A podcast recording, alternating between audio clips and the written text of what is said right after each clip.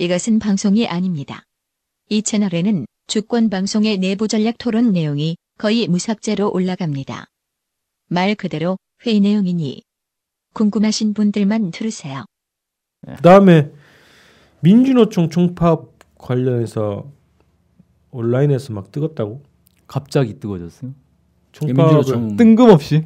민주노총이 총파업 입장을 밝힌 건 3월 달이에요. 3월 18일인가? 그때 대연대회 통해서 네. 확정된 사업이지. 6월 28일부터 7월 8일까지. 근데 총파업이 단순한 그런 임단협 이런 구조라기보다는 사회적 총파업 이래서 그 이제 최저임금 만 원 쟁취 그리고 이제 비정규직 어 정규직 전환 뭐 전반적인 대한민국 사회의 일종의 적폐 청산이죠. 그러니까 민주노총의 총파업의 방향은 대상 타겟은 적폐를 타겟으로 해가지고 총파업 선언을 했는데 이게 이상하게 요즘에 SNS에 도는 거는 왜 민주노총은 문재인 정부를 공격하냐 이런 식으로 이명박근혜 때 조용히 있다가 네. 이런 식의 논리더라고. 이 좀 약간 조용하진 않았는데. 아니 그 그렇게 이렇게 깔고 이명박근혜 시대 때는 찍소리도 못하더니 뭐 어? 그건 뭐 그냥 뭐 예. 나오는 대로 막 얘기하는 거 아무 말 대잔치네. 아니 이명박근혜 정부 시절에 맨날 총파업해가지고 맨날 투쟁했던 데가 민주노총인데. 촛불을 불러 일으킨 네, 총궐기, 음, 민중 총궐기. 총궐기도 민주노총이 주도했던 거고. 총궐기의 시초 아닌가요? 음, 뭐 말도 안 되는 소리야. 근데 근데 예. 예.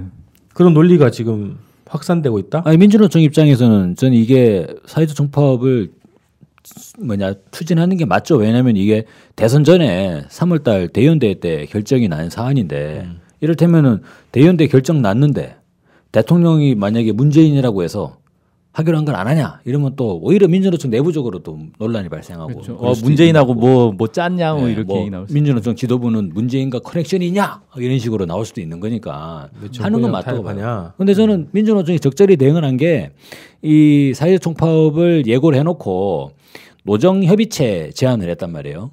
그래서 공식 제안. 예, 노정. 대화를 풀자. 이를테면 총파업을 하겠다는 거는 6월 말이니까 한 달 반 남아 있잖아요. 아직 45일 뒤에 총파업을 하겠다라고 얘기를 한 거고. 그래서 지금은 노정 협의체를 제안을 하고 만나자. 이건 일종의 좀 어, 대화에 나서는데 일단 대- 민주노총이 정부를 상대로 대화를 제의했다는 것도 상당히 이거는 어, 의미심장한 부분이죠. 거의 18년 만이라고 하니까. 김대중 정부 때는 노사정 협의회에서 정부 차원에서 제안을 한 거고 네. 농계하고 재벌조가하고 그 심지어 민주노총은 노무현 정부 때도 정식적인 노정 협의를 한 적은 없다고요. 실무회담은 했다고 하더라고요. 그러니까 이건 민주노총 입장에서 보면 상당히 문재인 정부를 쳐주는 거거든 오히려 대화의 상대로 예, 인정해 주는 거고 한번 이야기해 봅시다, 만나 봅시다라는 멘- 뉘앙스가 있는 거죠. 아니 근데 SNS 분위기는 영 정반대더라고. 왜?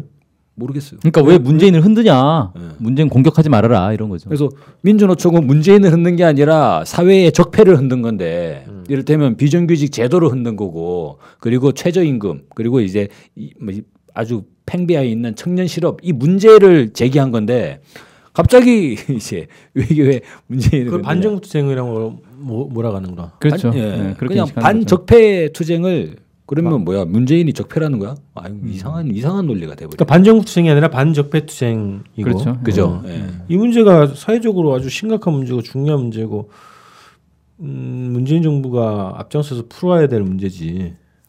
근데 저는 약간 유연하게 볼 필요는 있다. 왜 그러냐면은 일단 이 총파업이든 뭐든 국민들의 동의와 지지를 받아야 성공할 수 있는 거잖아요. 그러니까 옛날에 이제 총파업 중에서 성공한 총파업 중에 하나로 꼽는 게 97년도에 있었던 그 단기 날치 예, 노동법 그 날치기 했던 거 가지고 이제 이 범국민적인 지지를 받으면서 투쟁을 해서 결국 양보를 받아낸 거 아니에요. 음. 그런 것처럼 국민들이 동의를 해주고 호응을 해줘야 이 총파업이 성공할 수가 있단 말이죠. 음. 근데 저는 약간 좀 어, 이해가 안 되는 부분이 있어요. 왜 대선 전에 대선 후에 총파업 할 거를 미리 결정을 했을까? 왜? 그러니까 아무리 이 총파업의 대상이 적폐 세력들을 대상으로 하는 거다라고 해도 결국은 그 요구를 누구한테 하는 거예요? 정부한테 하는 거잖아요. 음, 총파업하면서 적폐 세력들 찾아가 가지고 당신들 우리가 응징하겠다 뭐 이럴 거 아니잖아요. 어, 정부를 대상으로 저 사람들 응징해라, 저 제도 뜨고 쳐라 이런 요구를 할 거란 말이에요. 그러면 어떤 정부가 들어서는지를 보고 판단해도 늦지 않다는 거예요, 사실은. 역시 근데 총파업이 한두 달 만에 근데 되나 저는 조직이. 87년 경험을 봐도 6월 항쟁의 6.29 선언을 이끌어내고 바로 7, 8, 9 노동자 대투쟁으로 넘어갔잖아요. 그렇죠. 저는 그런 과거의 사례도 많이 거론이 됐을 것 같아요. 그러니만큼 국민들은 지금 민생이 힘들어가지고 반정부 투쟁에 나서는 만큼 민생 문제 자체를 해결해야 된다 빨리 이런 논의도 있었을 것 같은데. 아니 근데 사실 87년 그래서 7, 8월 노동자 대투쟁은 어떻게 됐어요, 결과가? 별로 좋지 않았잖아요. 뭐 음. 근데 그러니까 그때 그걸 되풀이하는 식으로 하면 안 되는 거고. 저는 그래서, 음. 어 일단 국민들의 동의를 얻을 수 얻을 수 있는 그런 총파업을 해야 된다. 근데 지금의 분위기는 점점 국민들의 동의를 얻기 어려운 그런 분위기로 지금 가고 있는 거 아닌가. 그래서 이거를 분위기를 바꿔야 된다는 거예요. 음. 국민들의 분위기를 바꿔서 총파업을 하든지 어, 아니면 총파업 대신에 다른 걸로 이렇게 전환하든지 뭐 상황이 바뀌었다 뭐 이러면서 아까 얘기한 것처럼 민주노총이 이제 노정 협의체 제안을 했는데 이런 식의 어떤 이제 정부의 새로운 제안을 하는 거죠. 음, 우리가 이러이런 문제를 가지고 총파업을 하려고 한다. 어, 그래서 정부가 거기에 어떤 성의 있는 입장을 보여라. 어, 이런 것들을 계속 제안하고 정부는 정부 입장, 정부 나름대로 여기에 대해서 성의 있는 태도를 보여야 되는 거죠. 왜냐하면 자기들을 상대로 총파업하는 게 아니잖아요. 아 이거 저런 거 어떠냐? 총파업 대회를 열어 예. 거기에 노동부 장관이 와서 축사를 하는 거야. 음. 그런 얘기 한 사람들 많이 어떠냐? 있더라고요. 저 그래? 네, 예. 그거 괜찮네. 괜찮네. 예. 인터넷 상에서는 뭐 그런 주장하는 사람도 있는데 아무튼 이게 정부하고 민주노총이 어, 대립하고 서로 싸우는 그런 모습이 아니다라는 그렇게 설정하면 되지. 거를 보여줄 필요가 있어요. 근데 지금 일반적으로 국민들은 총파업하면 이미지가 어때요? 정권 반- 반, 반정부 예, 반정부 투쟁이잖아요, 이거는. 야 상당히 우리 뭐냐 노동운동이 많이 성장을 했다. 그죠? 음. 원래 음, 보면 주로 경제 투쟁을 주로 했잖아요. 노사 내에 사업장 내 투쟁이 주- 네. 중심이었는데 이걸 어떻게 하면 정치 투쟁으로 이끌어가서 이제 전체 정권에 대한 투쟁으로 만들 수 있을까? 이게 지난 기간에 노동 운동가들이 많이 고심했던 부분이기도 한데 이제 국민들이 이미 민주노총이 파업을 하면 아 저거는 정치 투쟁으로 인식을 해버리는 거예요. 기본적으로 반정부 투쟁으로. 근데 그거는 아마 그동안 이 여러 언론들이 계속 그렇게 포장한 거 아니에요? 네, 민주노총 빨갱이 예. 이런 식으로. 임금 인상을 요구해도 저거는 정치 투쟁이다. 왜 노동자가 정치를 하느냐? 아 근데 저는 이거를 문재인 정부와 민주노총이 서로 역할 분담을 잘하면 아주 좋은 효과가 날 것 같아요. 이를테면 문재인 정부가 이 기업인들이나 재벌들을 만난 자리에서 아 보시라고 민주노총 지금 저렇게 투쟁하고 있어가지고 우리도 정말 힘들다고. 빨리 어떻게 재벌 좀, 개혁 예. 좀 하라고. 아니 비정규직 풀어야 되지 않겠냐고. 이렇게 하면 문재인이 혼자 두드려 맞을 걸 민주노총이 같이 우산을 써주겠다는 거 아니에요 지금 개혁에 그렇죠. 나서면. 어, 그럴 수 있는 거죠. 그래서 나는 네. 문재인 정부가 핑계 정치를 했으면 좋겠어. 아, 아베하고 통화할 때 들어봤니? 아, 국민 정서상 어렵다. 네. 그런 것처럼 이게 노동 개혁하는 것도 되잖아. 그죠. 그 노동 문제도 해결하는 것도 아, 노동자들이 어, 너무 이렇게 하더라. 어쩔 수 없다. 국민 정서상. 어, 핑계 작대라고. 네. 근데 이제 그게 되려면 저는 이게 성공적으로 돼야 되거든요. 사회적 총파업이. 진짜 막 어마어마한 이게 민주노총 뭐 조합원들만 파업하는 게 아니죠. 그죠? 네. 네. 전체 비정규직이나 청년까지 다. 음, 다 같이 하자. 그래서 사회적 총파업 아니에요. 네. 예. 근데 그게 진짜 호응을 얻어가지고 막 대거 파업에 동참을 하면 이게 핑계가 되잖아요. 근데 이게 시큰둥하고 아무도 동참 안 하고 민주노총의 몇몇 조합들만 막 열심히 머리 받고 이런 식으로 돼버리면 오히려 이제 왕따 돼버리는 거죠. 사회적으로. 저 봐라 뭐 되지도 않는 총파업 한다고 저래 가지고 이래 버리면 정부 입장에서도 아 이 재벌 개혁이나 이런 걸 할 동력이 떨어져 버리는 거고. 근데 그래서 긴장을 걸어야 되겠네.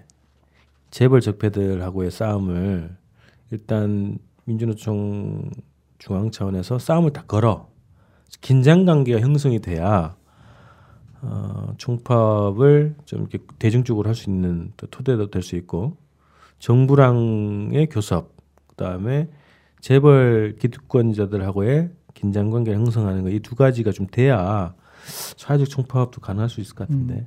그러니까 저는 이게 성공을 하려면 국민들을 설득하는 게 가장 핵심이다. 어, 국민들이 촛불을 들었던 국민들이 사회적 총파업에도 호응을 해주면 모든 문제가 이제 해결되는 건데 그게 안 되면 이건 이제 자칫 이제 민주노총하고 민주노총이 이제 반정부 세력으로 이렇게 등을 돌리게 되고 서로 이제 정부와 민주노총이 계속 대결하는 구도로 가버릴 수 있는데 저는 이제 우려가 되는 건 뭐냐면 노무현 정부 시절에 실제로 그런 모습들이 보였단 말이에요. 민주노동당이 좀 그랬지. 예, 그래서 실제 이제 그 문재인 지금 대통령 옛날에 이제 쓴 책들 보면은 그때 시절에 대해서 쓰는데 묘사를 하는데 아 민주노총이 뭐 너무 과도한 요구를 해가지고 뭐 이런 식의 표현들이 나와요. 그러니까 그런 인식이 있단 말이에요. 지금 정부가 어, 그런 인식이 있고 그것 때문에 노무현 정부가 되게 힘들었다 이런 식의 생각들을 하고 있는데 그거를 이제 문재인 후보를 지지하는 많은 지지자들도 공감을 하고 있을 거 아니에요. 심정적으로. 그러니까 이건 이성적으로 무슨 논리로 풀 문제가 아니다. 어, 심정적으로 공감하면서 또 민주노총에서 파업한다고 우리 문재인 대통령이 당선되자마자 이런 것 같거든요. 왜 그러냐면 그- 그게 이제 그 이성적인 판단이 아니라 좀 감정적으로 막 나가는 거지. 그렇죠. 어. 음. 이게 되게 웃긴 게 사회적 총파업을 3월달에 결정했잖아요. 그리고 최근에 민주노총이 이와 관련한 새로운 뭔가를 액션을 보인 게 없어요. 근데 인터넷상에서 갑자기 이게 화제가 된 거예요. 너 도대체 왜 누가 이걸 화제로 만들었는지 모르겠는데 언론에도 아무런 보도된 게 없어요. 이거 관련해서. 이번 이제 5.18 때 음. 5월 13일에 광주에서 총파업을 하겠다라고 발언을 하고 뭐 그런 음. 부분들이 있죠. 음. 실제 민주노총이 전체 음. 집회하면서 네, 총파업 승리 이런 거 하고 이제. 근데 저는 순서가 오히려 사실 좀 아쉬운 부분이긴 한데 노정 협의체를 먼저 제안을 하고 원래 순서는 그잖아요. 근데 대화가 결렬되어 도, 도저히 더 이상 이 문재인 정부가 우리 요구를 받아들여지지 않는다라고 되면 이제 사회적 총파업으로 나가는 게 원래는 이게 순리잖아요, 그죠? 그렇죠. 네. 근데 그런 면에서 약간 결정이 좀 뭐 뭐랬습니다. 민주 전술상에 민주노총 지도부가 뭐 잘 지금이라도 수정이 필요하다 이런 건가? 아니, 근데 그 시간표는 그렇게 돼 있어요. 왜냐면은 노정 협의체를 지금 제안한 거니까 45일 뒤에 총파업을 할 텐데 그 전에 협의하자 이거잖아요. 근데 이제 이게 뉴스가 터진 순서가 노정 협의체가 먼저 얘기가 되고 이를테면 뭐 5월 5월 15일에 노정 협의체 제안을 하고 근데 노정 협의체가 결렬되거나 노정 협의도 제대로 안 됐다. 그러면 이제 6월 말에 사회적 총파업으로 나가는 건 흐름은 맞잖아요. 근데 이게 저는 뭔가 뭔가 좀 불순 세력들이 있나? 이런 걸 이제 유언비어를 조장하는 이게 순서가 뒤집어진 거예요. 사회적 총파업이 먼저 선언이 되고 얘기가 돼버리고 그러고 나서 노정 협의체가 언급되는 이런 수준으로 돼버린 것 같아가지고.